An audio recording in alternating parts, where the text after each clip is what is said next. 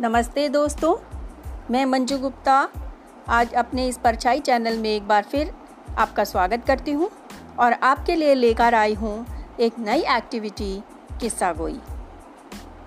एक ऐसी कला जो शायद नवाबों के समय पर चलती थी और आज धीरे धीरे लुप्त होती जा रही है। या यूँ कहूँ कि लुप्त हो ही सी गए हो गई है। आपको मालूम है कि सीबीएसई द्वारा आर्ट इंटीग्रेशन एक्टिविटी में बहुत सारी चीज़ें सीखने को मिल रही हैं। उसी में हम इस एक्टिविटी को भी शामिल कर सकते हैं। किस्सा कहना और किस्सा सुनना दोनों ही अपने आप में रोमांचक होते हैं। और बच्चों को तो इन सब चीज़ों में आनंद आता ही है। इसलिए क्यों ना हम आज एक किस्सागो बनते हैं और किस्सा गोई करते हैं।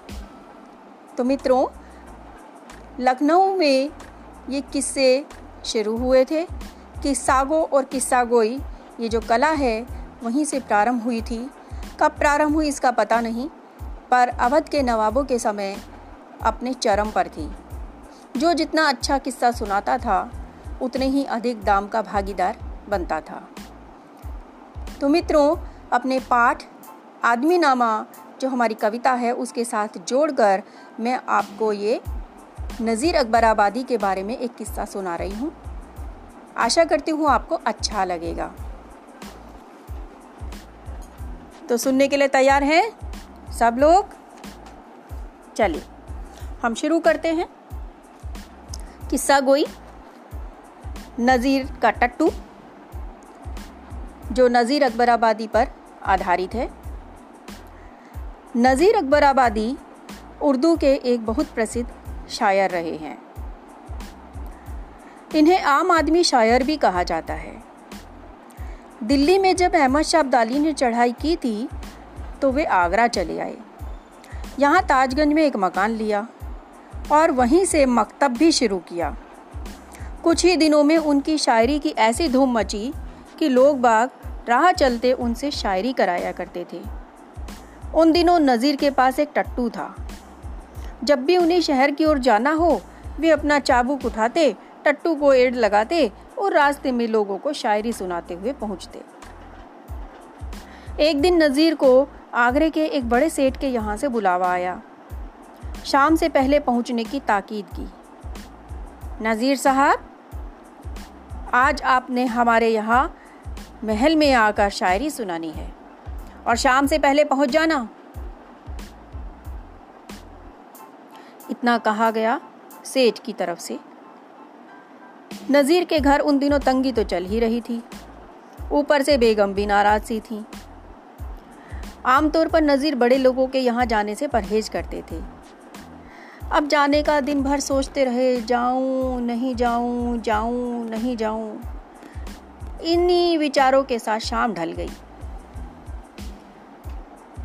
अब क्योंकि सेठ जी ने ताकीद कर दी थी कि भाई शाम ढले पहले आ जाना। अब शाम भी ढलने लगी थी।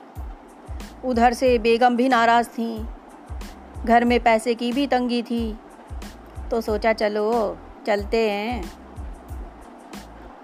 बस इतना सोचते सोचते नज़ीर साहब ने तुरंत चाबुक उठाया, अपना टट्टू खोला और सेठ के घर की ओर चल पड़े।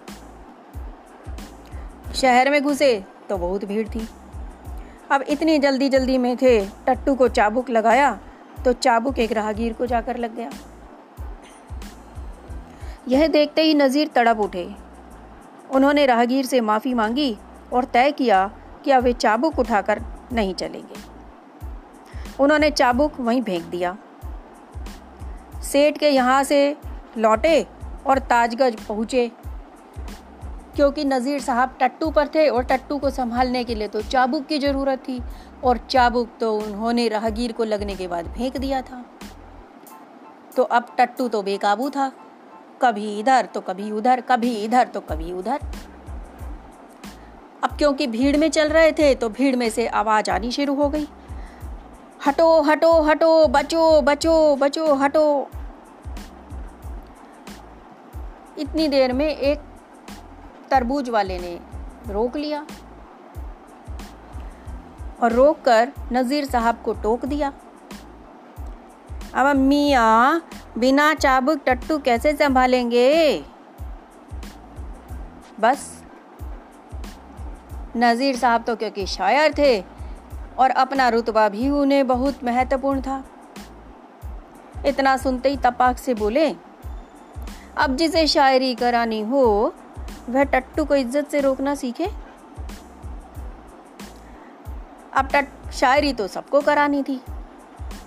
कुछ ही दिनों में टट्टू ऐसा सा था कि जैसे कोई हलवाई या ककड़ी वाला हो। क्योंकि लोगों ने अब उसे बिना चाबुक ही रोकना शुरू कर दिया था। टट्टू को भी बड़ी इज़्ज़त से बोलने लगे थे। अम्मा मियाँ टट्टू, एक शायरी सुनाएँगे? तो टट्टू साहब भी इतना सुनते ही भाई रोबीले हो जाते थे और उन्हें भी लगता था कि भाई मेरा तो कुछ रुतबा है। मुझे भी कुछ महत्व मिल रहा है। तो बस थोड़ा सा उनके अंदर भी अहंकार आ जाता था। वे भी शायरी की क्षमा जला लेते थे और रुक जाते थे। कुछ लोग कहते हैं कि नज़ीर तो सबके थे ही, उनका टट्टू भी सबका हो गया था। तो दोस्तों, ये छोटे छोटे किस्से हैं, जिन्हें सुनाना भी एक कला है। मेरी ओर से एक छोटा सा प्रयास किया गया इसे सुनाने का। अगर आपको पसंद आए तो मुस्कुराना ज़रूर। तब तक के लिए धन्यवाद, नमस्कार। एक नए एपिसोड को लेकर किस्सा गोई में फिर से आपके सामने प्रस्तुत होंगी। मैं आपकी मंजू गुप्ता। धन्यवाद।